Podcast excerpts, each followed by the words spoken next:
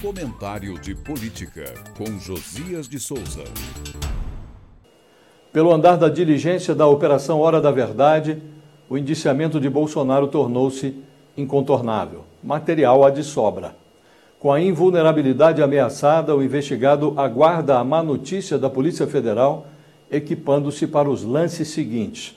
Em privado, Bolsonaro se diz convicto de que o procurador-geral Paulo Gonet irá denunciá-lo ao Supremo Tribunal Federal. Pior, avalia que a carta da sua prisão entrou no baralho de Alexandre de Moraes.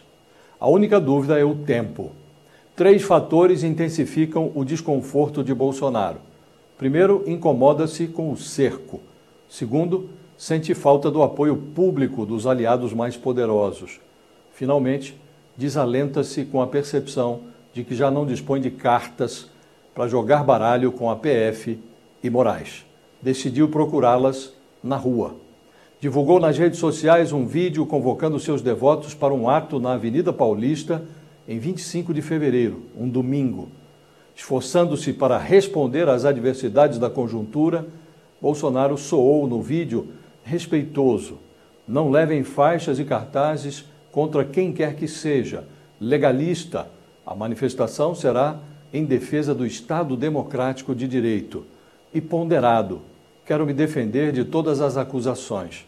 Ou seja, o personagem do vídeo, conhecido pelo destempero imoderado, estava fora de si.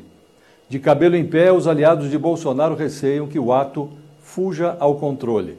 O palco escolhido para a reação não é casual. Exibindo-se na Paulista, Bolsonaro tenta tirar dois coelhos da cartola. Força o governador de São Paulo, Tarcísio de Freitas, e o prefeito paulistano, Ricardo Nunes, a se posicionarem publicamente em sua defesa.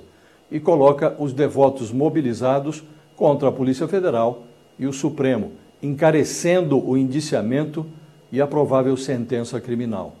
Ainda que a mobilização seja portentosa, a mágica pode ser insuficiente. No atual estágio, não basta a Bolsonaro exibir um par de coelhos. Para virar o jogo, o capitão precisaria retirar cartolas de dentro dos coelhos. Eu falo direto de Brasília para o podcast do Jornal da Gazeta.